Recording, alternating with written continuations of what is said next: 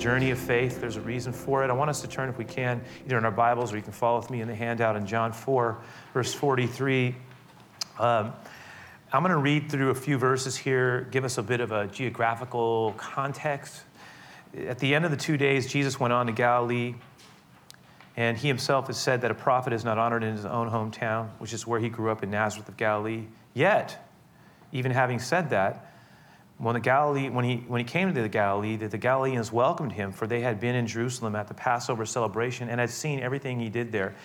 So uh, the two days we're referring to the two, day, two days after Jesus has spent um, in Samaria. Now I want to I want to give everyone a, a picture. I, you know, some of us may have familiarity when you read the Bible, especially the Gospels, about where different things are located. But every now and then, it's just really good for us. This is in the news today all the time, anyway. You know, if you go straight up north, you know, you'll, you'll move through Lebanon and in, right into, into, into Syria. Damascus is in the news. We talk about we go east, you know, you're right into the whole, you know, you're getting into the whole area of the world that's just filled with tension. Iran and Iraq as you head east as well and the Jordan, of course. And then you're, you're talking about Egypt to the south. And this is a, a region that is very much in the, in the news. But in Jesus' day, there were, you'll notice certain things are described Judea, Samaria, and Galilee. You can see how they sort of go from the south all the way to the north. Judea was the, the area where Jerusalem was located in, it was the preeminent place of Israel at the time. Jerusalem, the great city, the city of David, the city of God, still a city of amazing controversy and um, yet there's a majesticness to it.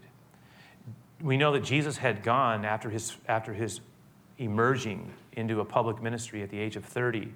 He had left the Galilee with his disciples and gone down to Jerusalem in the south to celebrate Passover with many people who were coming from all over the world.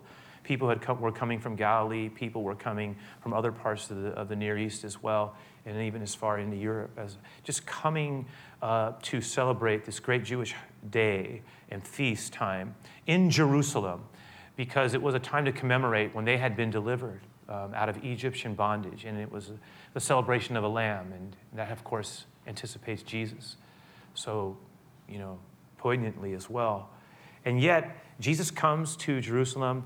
He, if I can put it this way, he makes this amazing splash. Uh, and it wasn't his intention, but he, he instantaneously creates a stir. Everybody is talking about Jesus. He's healing, he's teaching things, he's giving different perspectives on the history of God, and people are compelled by him. It would not be a small thing to suggest that Jesus at this time, he comes to Jerusalem, and by the time he leaves, he is being celebrated. The news even spreads back home to Galilee in the north, remember, where he had, where he had grown up in obscurity. And when he comes back this time, even though he says it's typical for a prophet not to have honor in his own land, the fact of the matter is, when he comes back, everybody wants to be around him. He's very much the one that they want to be around. They want to see if he'll do some things. He, they've been talking about his power, his teachings. It's just, there's a buzz. That's the, the, the, setup for what we're about to see because we're told that as he traveled, this is in verse 48, as he traveled through Galilee, he came to Cana. Now, Cana, I want to put the map back up real quick. We, we noted where Cana is and also in relation to Capernaum. You see that at the top near the Sea of Galilee? Cana, of course, is where the first miracle takes place, Jesus turning the water into wine. But there was, we're told here, it says, there was a government official in nearby Capernaum whose son was very sick. Now, we're, we're told a couple of things there. One, Capernaum is about mm, 25 miles by foot or, and donkey, right? So you, it's a distance of about 25 miles. And it was not an easy journey. Uh, it was, it's not that simple to go. It was a significant amount of space in a day and age when people, you know, had to get, go everywhere either by animal or by foot. So we're told, though, this man was not just any man. He was, as, as, we see here, a government official. Specifically, in the older version, he's called a nobleman. He worked for, how would we say this, a, a, a man who was called a king, but in reality was a vassal or a, a local regent of Judea. His name was Herod. Herod had been allowed by Rome in a very fascinating type of political maneuvering to retain his power as long as he kept his end of the bargain, which was to keep peace on behalf of Rome. So there was this kind of understanding. Herod would get the title of a king, and along with that, there were taxation privileges and such that he could work with Rome around. And then Rome, of course, let him have a limited degree of power under their larger auspice of control. I say that because anybody who worked for Herod, as this man clearly did as a king, a government official, would have been someone one who was highly privileged. He would have been a person of means, someone who was accustomed to getting their way. We also know that he was probably going to be perceived as a man of prominence and, and power and authority. And because he worked for Herod, who was known to be somewhat of a, a borderline tyrant and even at times, you know, vicious, people would have been afraid of this man. So, so the picture we have is someone who was respected, admired, and feared because of who he worked for and was connected to. But we also are told here that he was a man who was very desperate. And the reason he was desperate is because his son was dying. And that, that there was, seems to have been no help. It was beyond the point of help. But he had heard about Jesus, this man who, in the tradition of the prophets of his people, seemed to have the power of Yahweh or the power of God to heal. And so, in his desperation, he made a decision. He was going to make that 25 mile journey from Capernaum to Cana. And he was going to beg Jesus, this, this teacher, to come to, back with him and to heal his son. And that's the picture we, we get here. His son, who was sick even unto death, we're told. Now, again, I still I think about this, and I, I think some of us have felt this feeling if you're, if, you've been a, if you're a parent or a grandparent or someone who has just some familiarity with what it feels like to have one of your children get put into a place of peril, it's hard to describe that feeling. But um, it's intense. When one of your children, you know, I have four, four children, but um, I still remember a day. It was about 23 years ago. Our firstborn son was only 13 months old. I had just started actually pastoring here in this role. I had been involved in the church for a number of years, but in this role. I, w- I remember because it, it still stands out vividly. And, well, and back, that was the day and age, by the way, when they, they didn't have, believe it or not, 23 years ago, nobody had cell phones in 23 years ago. There were no, there was, only, maybe once in a while there was only like a World War II walkie-talkie. It was like really big. But it's hard to believe, you know, that, I mean, you think about how much we take for granted. And this is a little side, little rabbit trail here, but you think about for a moment the remarkable change that has occurred in our lives in just the last 20 years. Stunning. I mean, we are so accessible. We're just always able to get a hold of people. In some ways, that's, that's, that's amazing. It's, it's, it's really good. And then in some ways, people would argue that that's, there's something unhealthy about being always accessible and always being connected. And I suppose we'll learn more about the effects of technology in, in the years ahead. Suffice to say, 23 years ago, I was in my office and I came back from lunch. It was just, I was the only one here at the church at the time. Had and there was a pink, I remember it was a pink memo. It was taped onto the door. It's back behind where the balcony is right now. And it said, You've got to hurry up. It was from my wife, it was relayed to me from my wife. Hurry up, get to Kaiser as fast as you can. There's been a big emergency with, with Caleb. That was our older son. That was our son's name. And he was the only child we had at the time. And I, it didn't say what it was. It just said, get here as fast as you can. There was no way to get a hold of anybody. So I just got in my, I remember I got in the, little truck that I had and I, I drove to Kaiser. And I remember driving along the way and all the emotions I was feeling, like, what's wrong? I hope he's okay. I don't know what happened, but something, it said something bad has happened. So I remember that numbness, that panic. And then, I, and then I'll never forget the image when I walked through the doors. It was, it was like, they were just wheeling, he was on a gurney. And this, this 13 month old boy, he's, he's splayed out, he's got stuff hanging all over him. There are people just kind of panicking around and pushing him down the hallway. Well, it turns out he had this, a very major seizure. And it was a serious one. Um, they didn't, they, I, I asked what, what, was wrong. They said, well, we don't know.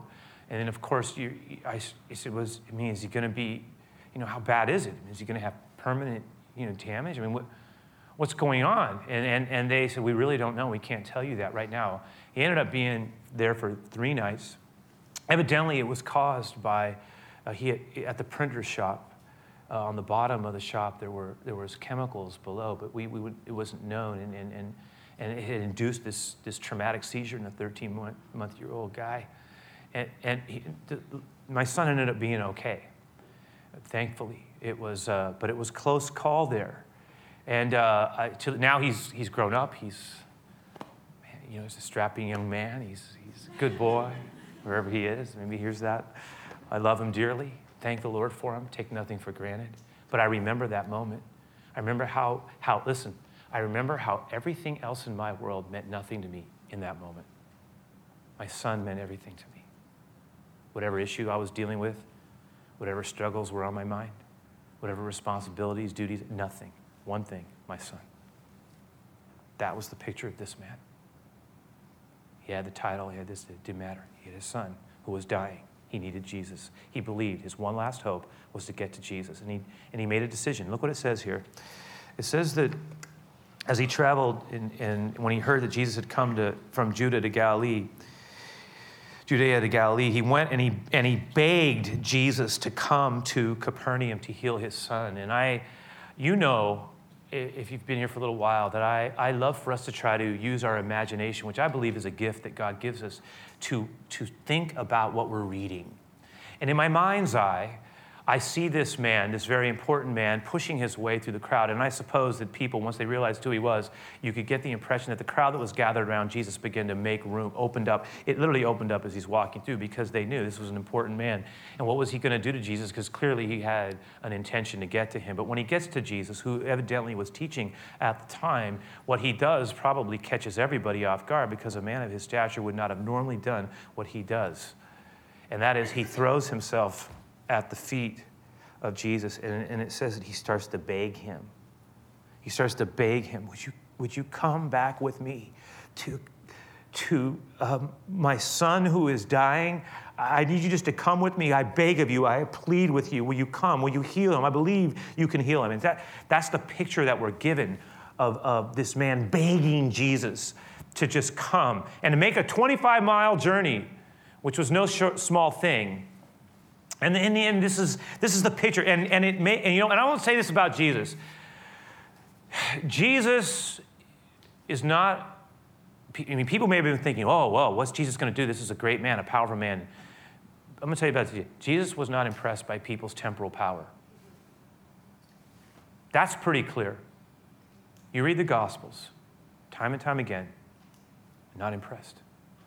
He says, he would say things like, that's good, but Lay not up for yourselves treasure in heaven.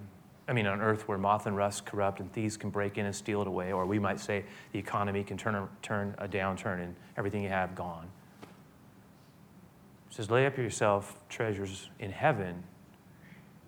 Keep a God perspective always in your life where nothing can steal that from you. In fact, he says the main thing in life is not to achieve, although he was not anti achievement, but clearly, it's not how much power you temporarily accumulate or how much money you temporarily possess. He says that a man's, a person's life does not consist in the abundance of the things that they possess. He says the key is are you rich towards God? Do you love the Lord your God with all of your heart, soul, mind, and strength? And do you love people? He says, because this is a key. These are the things that mean the most to God. Now, I say that he was not, listen, he was not overly impressed by people nor intimidated, but neither Neither did he treat people of means poorly. Uh, once in a while, he would ask them to do something, but most of the time, Jesus clearly treated them with respect and the same respect he gave to people who were on the other side of the social spectrum. You hear what I'm saying? He models for us to not be a respecter of people, to treat the lowly and the powerful. Um, he, he had room for both of them. In fact, I'll just tell you this just leading up to the fourth chapter in this interaction here, there are two incidents that really stand out. If you just go to John 3, it, there's this moment where Jesus, remember I mentioned he was in Jerusalem? Well, in Jerusalem, there was a man who was very powerful, very rich, high intellectual man, a man of great religious authority in Jerusalem, who, who was so compelled by the words of Jesus and the sense in his own heart that he needed more from God, but he had to keep up an image, and it was important that he did not reveal to his peers that he had any interest in Jesus, lest he was diminished in their eyes. And so this man, whose name is Nicodemus, came to Jesus under the cloak of darkness and secretly asked for a meeting to ask him some questions. And when he began to ask him questions, Jesus didn't say, Oh, get away from me. You know, you're, you, you, who do you, you're ashamed to meet with me in public, you know? And, and who do you think you are, you know? It's, no, what happens is Jesus has a conversation with him that's beautiful. And in fact, he ends up saying to him, He says, You know, Nicodemus, you know so much, but you know so little. And that's when the phrase comes, You must be born again. God wants to open your eyes to something totally new that you cannot see right now. He says, The spiritual awakening I'm talking about for you, my friend, is as real as the awakening that occurs when someone who is born comes out of the womb into a new world.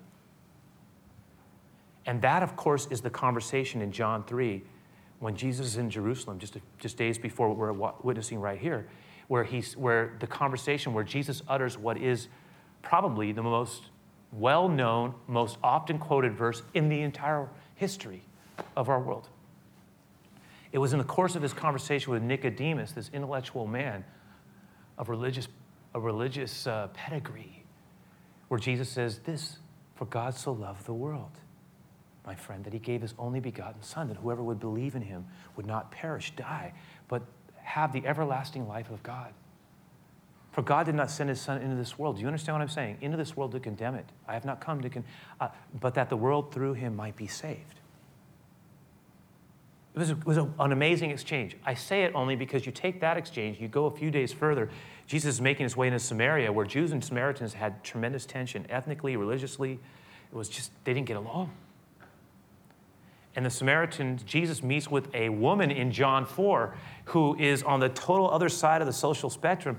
And he begins to talk to her. This is a woman who had had a number of marriages. He says, and the man, and the man you're with now is not even your husband. And Jesus starts having this conversation. He crosses a lot of uh, uh, sort of uh, understood social lines there that people didn't cross. And he, he ends up saying to her, You know what? You're looking for things you're looking for something, but you're looking for it in the wrong places. And the people you're looking for to satisfy what you're really yearning for, they can't do it. But I can tell you the one who can give you something that if you will take it and it's freely offered, it will change your life and satisfy that yearning in your heart that you're trying to fill in other ways, reckless ways. Can I give you some water? That if you drink it, you'll never thirst again. She said, Yes, sir. I would love that water. And they had this amazing conversation. My point is, Jesus treated people the same. He saw us all as lost people in need of God's love and God's saving touch. So when this man comes and says, Would you please come with me to save my son? You know what? We're shocked a little bit by what Jesus' response is because it seems so out of character. Look with me at it. Look what it says. He says, He begs Jesus, Will you come with me to heal my son? And then Jesus answers it in a way that almost doesn't catches us off guard because Jesus asked, Will you never? And he, he turns and he says this He says, Will you never believe? Will you never, will you never believe in me unless you see miraculous signs and, and, and wonders? And again, I, I say, you notice that Jesus doesn't say, I'm, I'm impressed, of course I will. What Jesus says is, a, is something that almost people would have, who were listening, would have been like, What, what, what are you saying? And, and certainly the man, to him, it made no sense. I mean, Jesus is basically saying, He's talking to the crowd.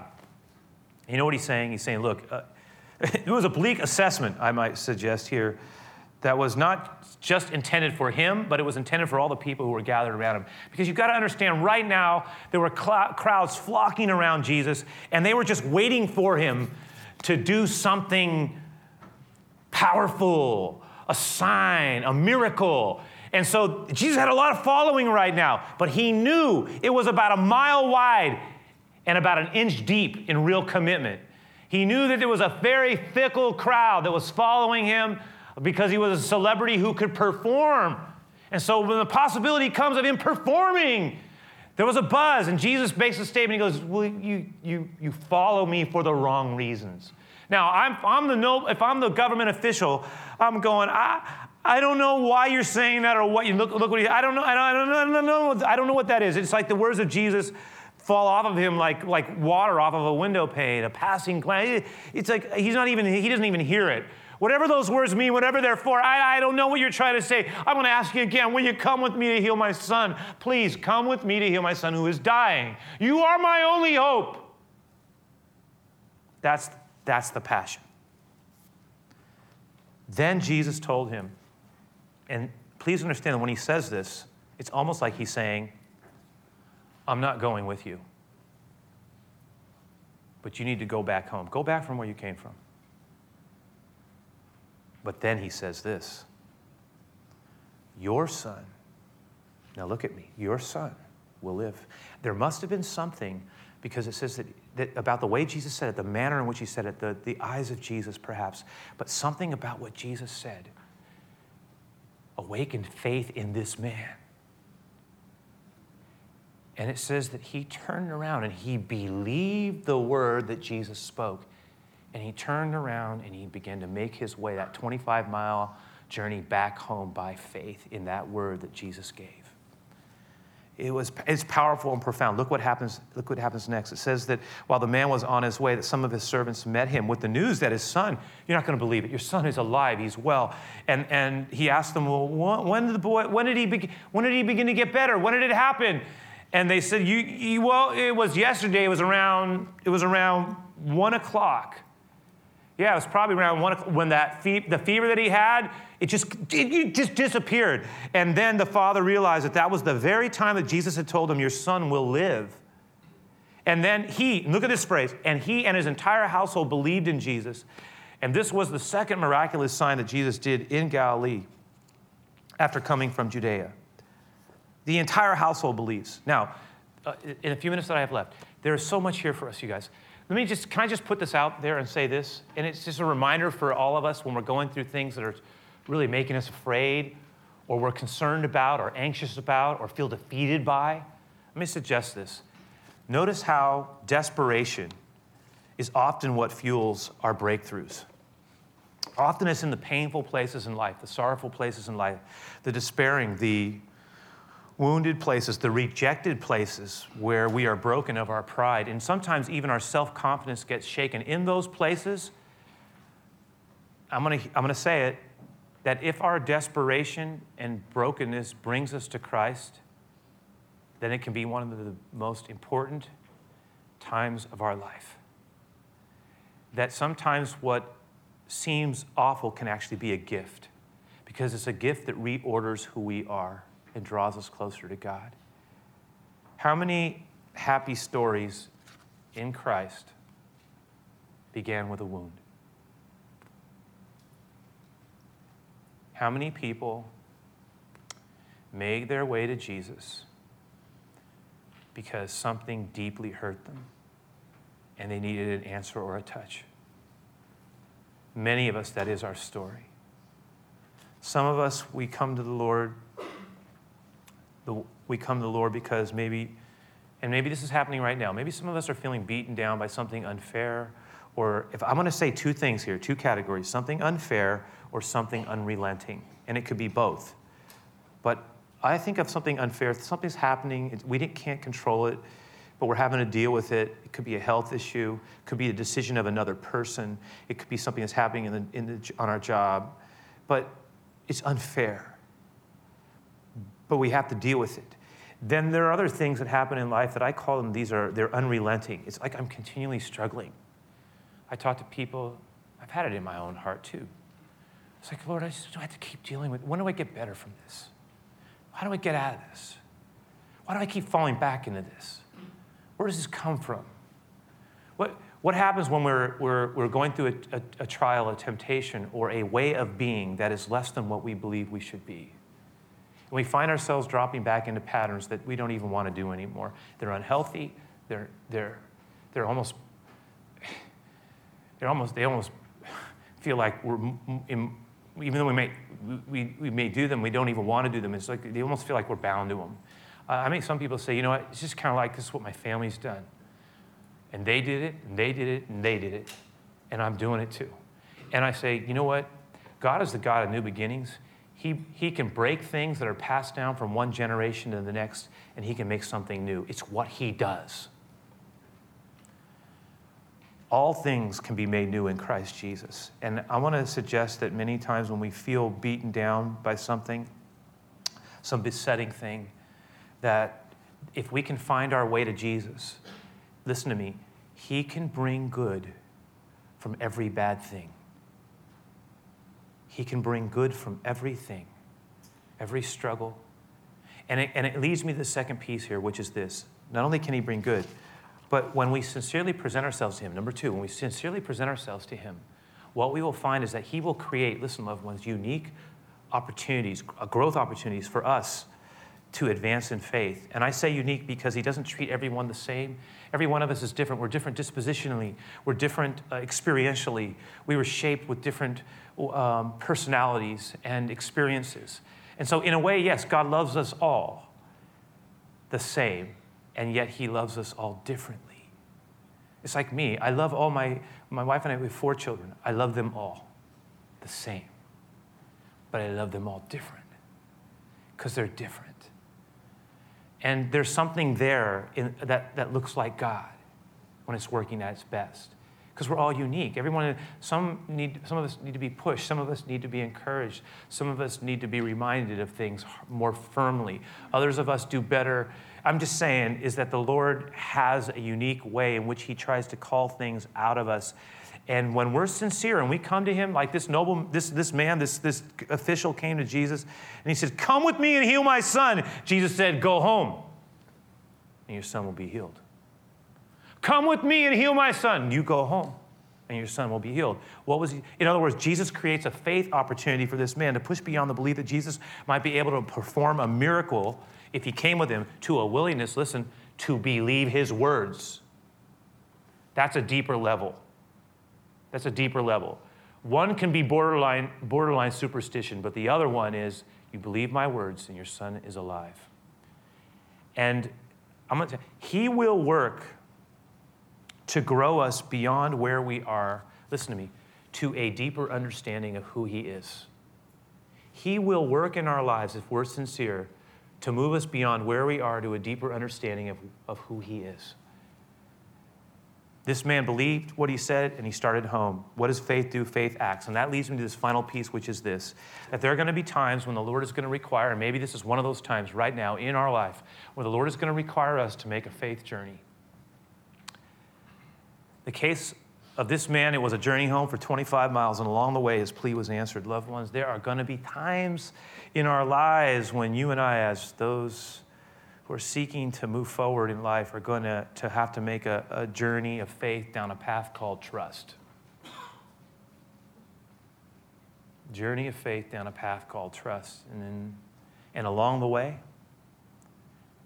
our perspective of who we are is going to change, and our understanding of who God is is going to be changed. It's going to grow.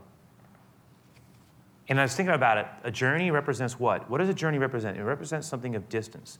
Just like, and by the way, this miracle, it was a miracle that when Jesus did it, it transcended space and time. It was his word that brought it into being. And by the way, it also tells us we're told that the entire household believed. It, think about this for a moment. If we can think about the, a journey as having distance, then that speaks to me of a seasonal span in life. Just stay with me on this point. There are seasons in life where we're, God's trying to grow us. And there are certain times in our lives where it's more profoundly clear than others. But we're in a season, there's a span, there's a span, there's a distance, there's a length of, of, of a journey that we're supposed to make. And in the process of, of doing it, we're going to change. The person we were going in is not going to be the same person coming out. Now I'm getting near to where I've been able to live in this world for almost five decades, seen some spans come and go, come to different realizations about the nature of life. You start to ask questions differently as you move forward in life. But there are certain seasons where you begin to explore what it means to trust God and what it means to listen to his voice when he's trying to grow us into something new or trying to take something out that's really killing us. Why? Why does he work with us? I suspect a lot of times it's not just connected to us. Listen, it's connected to the people we love. This man, his interaction with Jesus, not only changed him, changed his son, and what we are told is it affected the entire household. It's the, by the way, it is the first time it is ever mentioned in the New Testament that an entire household comes to faith in Jesus. This is it, the first time, the first mention. Why is why? How did it happen? It happened because a man responded. And I can't help but think about the people who we love, the people who we're going to some point in life meet, the people who are not even yet born. And I keep I keep saying this because a life that is being lived for Jesus, a walk of faith, a journey of faith, a willingness to confront something and move through something and trust God through something, wrestle through something, grow through something, allow Him to get us through something into a better place than where we were when we began. What that does is not only changes us, it affects other people. And it changes lives. And sometimes we will never live to see the positive effect and effect of what God is doing in us in this season of our life as we seek to submit to His word and obey Him in faith and trust and watch Him do things in our lives, moving things out, moving things in, but it's always about life. As we watch it happen, we cannot sometimes comprehend nor see it, but there are people who are going to be affected by that life that is being lived for Jesus. That li- just like they were all affected, an entire household was affected because of one man's willingness to believe his word. May we be a people who acquaint ourselves with his words and welcome him into our lives and live courageously and wrestle through things, fight through things, work through things. I talk about accountability, talk about the value of community, I talk about the value of really going after our life with God, not, not just from a distance, but get close to it. It's worth it. It's worth it. We don't know how many days we're going to have in this world to live. Life fragile and it's a gift. It can come and go fast. Nothing's promised. But what we do know is between now and then, we have a life that we get to choose to live. We can live it in a way that's going to produce growth and life in other people and in our own hearts as well. That's how we want to live as a free people in God, growing in love with Him, grateful, humble, watching Him move. Let's pray. Lord, I thank you. You know, as we come to the close here, Lord, as we prepare to close the service out, we got our song that we're going to share, which just really does remind us of the value of beginning from square one, that first step. But I want to ask you to bless, bless us, Lord, because you know why? I, I know a lot of us, sometimes we, we struggle with whether or not it's worth even confronting something, um, facing something, taking something to you. But I know you want to do things inside of our lives. I know you want to grow us and help us, and, and uh, you, want to, you want to establish things in us, Lord. I pray that you would increase our faith, uh, remind us how much we are loved. I pray that we would not discount the effect that we have on people, generationally, even friends, coworkers. Help us to seek to be lights for you, get better, grow better. I want to ask you to bless our, our closing minutes. I thank you, great healer. Keep healing. Life giver, keep giving life. I pray that you bless this closing minute. Bless our time of giving. Bless this song. Bless this word we've shared. In Jesus' name I pray. Amen.